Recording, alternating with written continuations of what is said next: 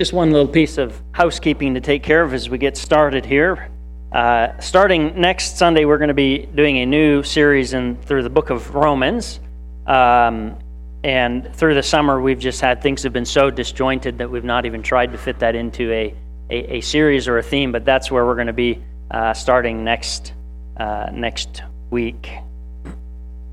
Uh, many of you know last month we started a congregational direction process where we're just trying to discern uh, things that are our values and things that are important to us. And, and some of the early feedback we're getting is a, is a increased need for outreach, which I think is something really important and something valuable. I'm, I'm glad to see that that's something that the congregation is wanting to emphasize. So this morning's sermon is just uh, to help us begin to think in those lines and, and to begin to imagine what it would be like for us as a congregation, what that would look like for us to be more involved in different forms of outreach.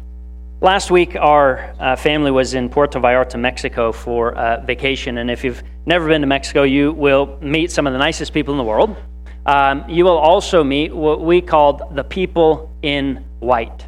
Um, as soon as you get onto a beach in Mexico, there are these people who have all sorts of things to sell. They get a commission if you take a, a boat trip or if you go snorkeling and that. And so, from miles away, they'll see you enter the beach, and you can just tell they've locked in on you. And as you come up, and they'll pepper you with questions about, do you want to go on a boat ride? Do you want to go on a snorkel? Do you want to do this? Do you want to do this? And eventually, I learned the best thing to do is you just kind of put your head down and you just keep on moving down the beach.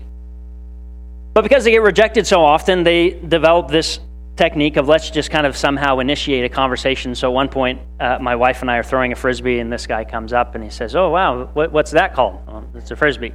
And um, wow, you're you're really good. How did you learn to do that? And oh, she can catch really well. And you know, I just would mumble things between everything. And for about a minute was this question after question after question. And then said, "Well, would you like to go on a boat a boat trip?"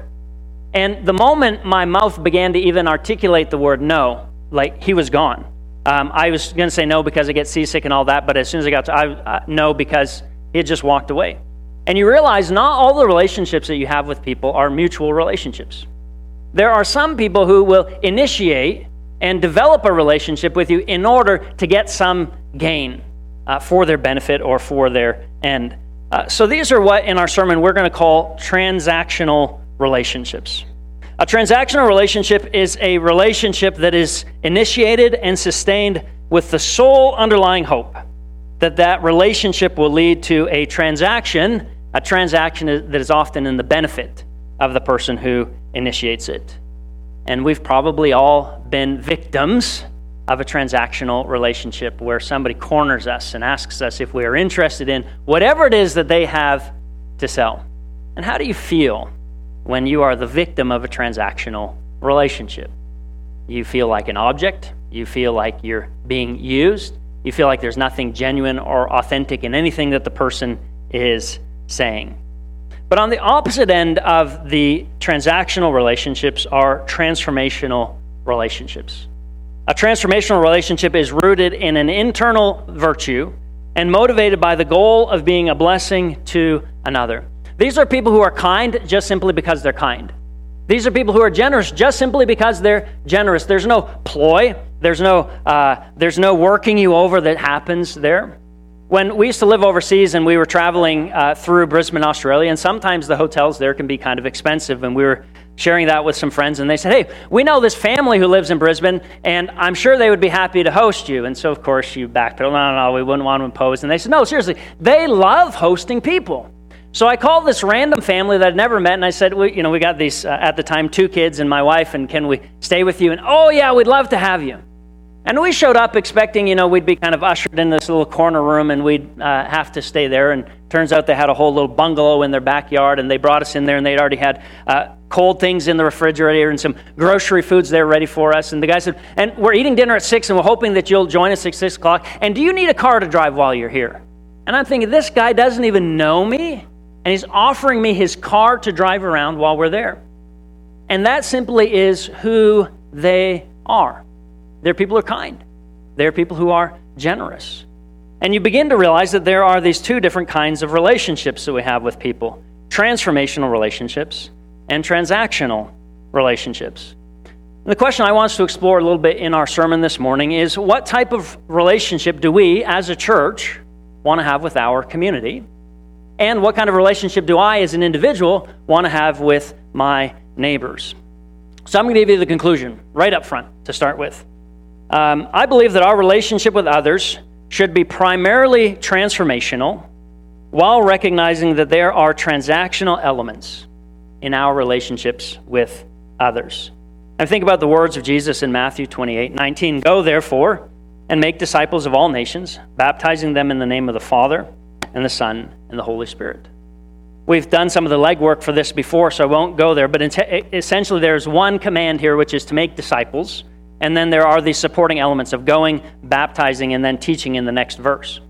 And so we realize that there is, there is an intended end that we have in relationships. We do want people to become disciples of Jesus. That, that is a longing and a goal that God gives us that we have embraced. And we recognize that when we encounter non Christians, there is this desire, there's this hope, there's this longing that they too would become disciples of Jesus. And in that way, I think we're much like God. 2 Peter 3 9 says that God um, is patient, not wanting any, uh, wanting all people to come to repentance. So, yeah, that's true of us, isn't it? We want all people to come to repentance. But with this recognition, we wonder is that our sole reason for having relationships with people? Should we then develop conditional relationships with people? Say, I will be, I will befriend you under the circumstance and the possibility that you would become a disciple of Jesus, but the moment that it becomes clear that that might not be a possibility, I'm out the door. Is that the kind of a relationship that we want with people? We realize there is a transaction, but where does the transformation happen? And I want us to look at uh, this well known story in Luke 15 as we begin to unpack the kind of relationship that we want to have with people. So, Luke chapter 10, uh, verse 30 um, A man was going down from Jerusalem to Jericho and fell into the hands of robbers, who stripped him, beat him, and went away, leaving him half dead. This is pretty much the worst example of a transactional relationship, if you could even call it a relationship. But it's a recognition that here's a guy, and we want to get something from him. And everything they do is in order to get something from him, they strip him and beat him and went away. They took and they took and they took. The severity of it might surprise us, but the fact that there are people out there who just want to take advantage of you for their own purposes, for transactional reasons, that doesn't surprise us at all. But the twist in the story happens in verse 33. But a Samaritan, while traveling, came near him, and when he saw him, he was moved with pity. He went to him, bandaged his wounds, having poured oil and wine on them. He put them on his own animal and brought him to an inn and took care of him. The next day he took out two denarii and he gave them to the innkeeper and he said, Take care of him, and when I come back, I will repay you whatever more you spend. Notice, first of all, the motivation. He was moved with pity. People realize that as, as a person who is created in a certain way, that there's a recognition of how I ought to treat other people. And when I see somebody who is, who is bleeding and bruised on the side of the road, I should have some sort of internal motivation to want to assist them, to be kind to them, and to be generous to them. And so that's what this man does. While the robbers come and do everything at the expense of this man, the Samaritan does everything towards him at his own expense, costing him his resources, costing him his time. He bandages wounds, pours oils, and even gives money to him. But I want to finish this story in a way that Jesus doesn't finish the story, which is imagine you're the Jew and you wake up and you don't know where you are. You say, well, what happened? And the innkeeper comes and he says, Well, you were beat up by these guys, and some Samaritan guy, he took you, he, he bandaged your wounds, poured oil and wine on you, he um, brought you to the inn, he paid for it. He says, If there's any more expenses. And you're going to have one of two reactions to that. Either you're going to think, I am just so amazed that somebody did that for me. Or you're going to think, what's he up to? What's his plan? What's his ploy? I don't want to be indebted to someone. He's going to come back and say, So, by the way, since I did that for you, now you're going to have to do this for me. Sometimes aren't you nervous about accepting kindness from people because you're afraid what strings are going to be attached to it? And yet, Jesus makes it very clear he does not do this with any other intention other than the fact that he was simply moved by pity. That's a transformational relationship. I'm going to do what I'm going to do in your life because that's just simply the kind of a person I am, not simply because I have some sort of ploy or game plan that I'm trying to get you to play.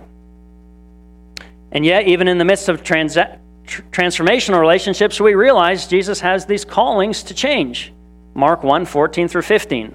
Now, after John was arrested, Jesus came to Galilee, proclaiming the good news of God and saying, The time is fulfilled. The kingdom of God has come near. Repent and believe in the good news. Jesus has a certain transaction. He would like to see all people repent and believe in this good news message. That is of value to him. And yet the question becomes Does Jesus then have transactional relationships with people? Does Jesus say, Well, if you will do this, then in response, I will do that? Does Jesus say, Look, I've been awfully kind to you, but you've not yet responded. And so until you choose to, I am no longer going to be kind to you. In fact, that's kind of a part of the discussion that happens with Jesus and the religious leaders. In Mark 2:16, they are concerned about the fact that Jesus eats with tax collectors and sinners. And the problem is that most of the, the Pharisees, the religious leaders, would say repentance comes first. Once they've repented, then you can be around them and you can interact with them and you can encourage them. But if that hasn't happened, you don't want to be in relationship with people like that. And Jesus does not make repentance a requirement for being in relationship with him, and he doesn't do it either before or afterwards. In other words, Jesus doesn't say at the end of dinner, okay, well, hey, I, I was doing this because I'd hope you would repent, but since you didn't, trust me, we're never having dinner again together. Jesus is in relationship not because it's a strategy, but as simply who he is as the very Son of God. This is not a method for conversion, it's a method for being a human being in relationship with other human beings. John 3:16 tells us for God so loved the world that he gave his only son so that everyone who believes in him may not perish but have eternal life. The reason God gave is because that's God's nature. God loves. And out of response of who God is, God will give his own son. And there is an intended end there. He does it in order that people would believe and that they might not perish but have eternal life. But even to those who would reject this message, God is the kind of a God who would still give to them. God acts on the basis of his nature.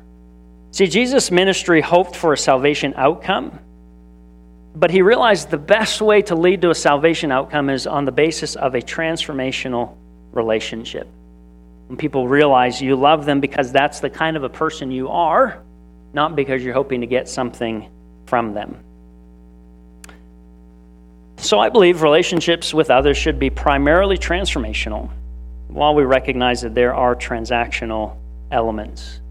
And the question I want us to think about is are we in relationship with people in this way? Do people in our community do they see us as people who genuinely love them genuinely care for them? Or do they see us as the people in white who are coming with something else to sell them or something else to offer them? And there's actually been some research surveys stories that have been shared about this and i want to give you the latest news about what non-christians are saying about christians when it comes to their perceptions of one another uh, David Barna, uh, David Kinnaman is the president of Barna Group, and so that was the exact uh, thing they wanted to do in their last major survey was what is the non-Christian perception of Christians? And to kind of give a picture of it, he tells the story of a guy named Stephen who participated in, this, in the survey. Stephen's 34 years old, uh, had just moved from New York to Phoenix. He said that a young guy approached him at the subway station. He was friendly, full of uh, questions. Was a very interesting young man. Um, and uh, Stephen says, I was amazed to find somebody who was nice in New York. He was kind of shocked by that. And they agreed that they'd be back in touch. And so the next time they were in conversation, um, this young man asked Stephen if he was interested in a Bible story. And Stephen said that he was not. I asked him if he would like to talk more about it, and Stephen said, I really don't have any interest in that. And whenever he said no thanks and an interesting talk about things spiritual, he said, The guy never called me ever again. It was the people in white trying to make their sale, and when they don't make their sale, then they say, okay, fine, we're out of here. What the Barna Group surveys indicated is that there's a perception that, that Christians are insincere and concerned only with converting others. And I think that the troubling thing here is that people are seeing us as seeing them as commodities, as transactional relationships. Only 15% of those surveyed believes that Christians are genuine and real. Why were you nice to me? Why did you talk to me? Why are you interested in me? Most non Christians would say, because you've got some little ploy about some little study that you want to do, and if I don't play your little game, you're not going to want to have anything to do with me. And perhaps the most interesting thing that Kinnaman and the research from the Barna Group came up with is he said the biggest gap that they encountered was the gap between the Christians' perception of how they thought the non Christians perceived them compared to how the non Christians actually did perceive the Christians. So most Christians, when asked, How do you think those non Christians feel? Oh, they're going to say, We're just the nicest people on earth, and we're so great and so wonderful and so kind. They're going to say really, really good things about us. And then they go over to the non Christians and say, Hey, non Christians, what do you think about those Christians? And I say, Oh, insincere, not genuine.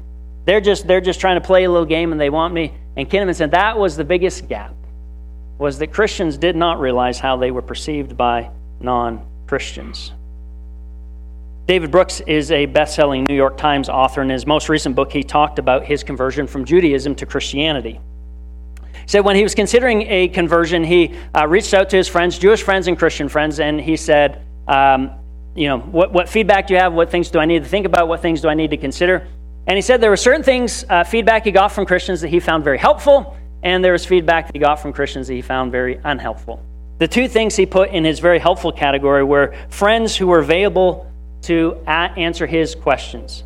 And he said that it was friends who would answer his questions in a way, not that they were trying to win an argument, but it was almost as if they believed that God would get him where he needed to be. So they answered his questions without any pressure, without putting him in a corner. He said that was really helpful. He said the other thing that was very helpful were people who were encouraging him through the journey. He said he had a friend who every week would text and just said, just want you to know I'm praying for you. If you need anything, let me know. And he found that really, really helpful. He had one thing that he listed that was very unhelpful. He said, Christians who crudely sought to woo me over as a sort of a win for their team. And my question is, how does he have any idea what's motivating people, what's doing that? And, and you realize between these consistent themes is people know what you're up to when it's a transactional relationship. If you see them as a high target possibility for conversion, and you say, I'm going to hop march over here, I'm going to, hey, hey, how are you? they're going to see right through it. The irony here, I think, that we find in this relationship is that the primary means to transformation is in many ways is letting go of the transactional element and genuinely just caring about someone leads to a greater opportunity for that person's transformation. So maybe we can kind of differentiate a little bit here between outcome oriented outreach and outflow oriented outreach. Outcome oriented outreach judges the success of an outreach solely on the basis of outcomes. Did the person become a Christian? If yes, keep doing it. If no, well, then there's no longer any point in doing this. Outflow oriented judges the success based on if it is consistent with our values as Christians and if it's consistent with the nature of God. Let's illustrate it this way. I decide I'm going to go out and I'm going to give out 100 water bottles to thirsty people. And I go out and I give out 100 water bottles and at the end of it, I look and I say, was that a good thing to do? If I'm doing um, outcome oriented, I'm going to look and say, well, how many conversions did I have of that? If I say zero, I say, well, it's a waste of time. We're not going to hand out water anymore because it didn't have any of the outcomes we needed. If I am outflow oriented, I would say, did I love someone? Did I bless someone? Did I show the kindness of God? And if that's the case, I'm going to continue to do things simply because it is consistent with who I am as a follower of Jesus. The ultimate irony is that when we focus on outcome oriented results, it often stifles the outcomes we want. When we focus on out, outflow oriented things, it actually enhances the very outcome that we wish we would have. I'll illustrate this. I love babies. We have lots of little babies in this church. And there's two things about babies in this church. Number one, they're really smart. And number two, they don't like to smile at me. Those two things are consistent across all babies in this church. So what I do is I make it my goal to make that kid smile at me. And I double down on effort every time I see the kid. I've got, I've got something new to do and something silly to do, and the kids are not at all impressed by it. And then eventually I just give up and I say, that kid is hopeless. They will never smile at me. And sometimes something's happening, I'm doing something silly, and I look over at them and they look at me and they smile when I'm not even trying. Have you ever found that in other kind of relationships that you can try so hard that they just see right through you? And I think the same can be true in our relationships with people. If it is a transactional relationship, they will see that. But if you're just genuinely wanting to build relationships with people, they will also see that.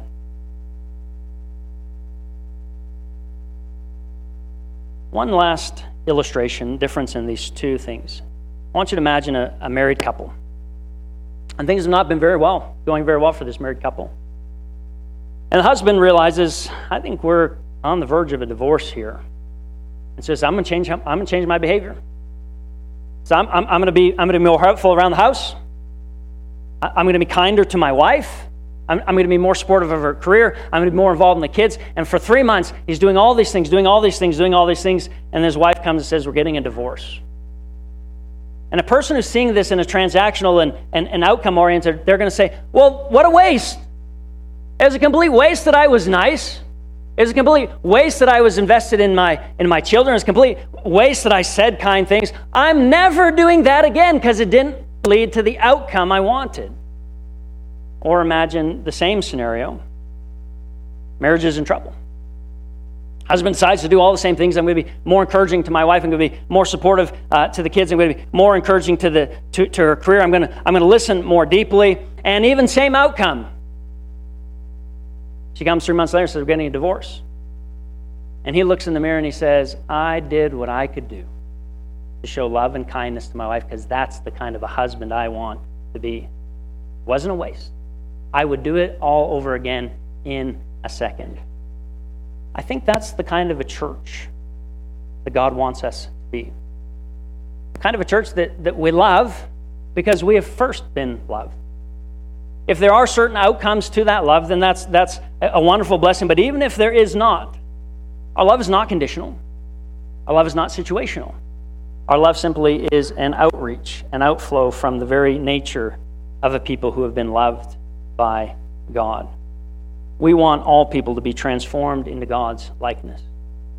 I believe the best way for us to do that is to simply love people who need to be loved. So may the Lord bless you and keep you. May the Lord make his face shine upon you and be gracious to you. May the Lord turn towards you and give you peace. And remember, as we enter into this world, we do not go on our own. We go with the grace of the Lord Jesus Christ. We go with the love of God. And we go with the fellowship of the Holy Spirit. We're going to sing a song in just a minute, and I'll be in the back. And if anyone would like to respond in any way, um, prayers, you want to talk about where you're at in your spiritual journey, I'll be back there to pray uh, with you. Typically, myself and some of the elders will be there, but I think a few of them have gone off to camp, and Eric's got to do an announcement afterwards. But if you want to pray about where you're at in life, if you want to um, inquire about what this discussion Jesus is talking about in believing, and about repenting, and about new life and eternal life, if you have questions about any of those sort of things, we just invite you to come to the back while we stand and sing this next song together.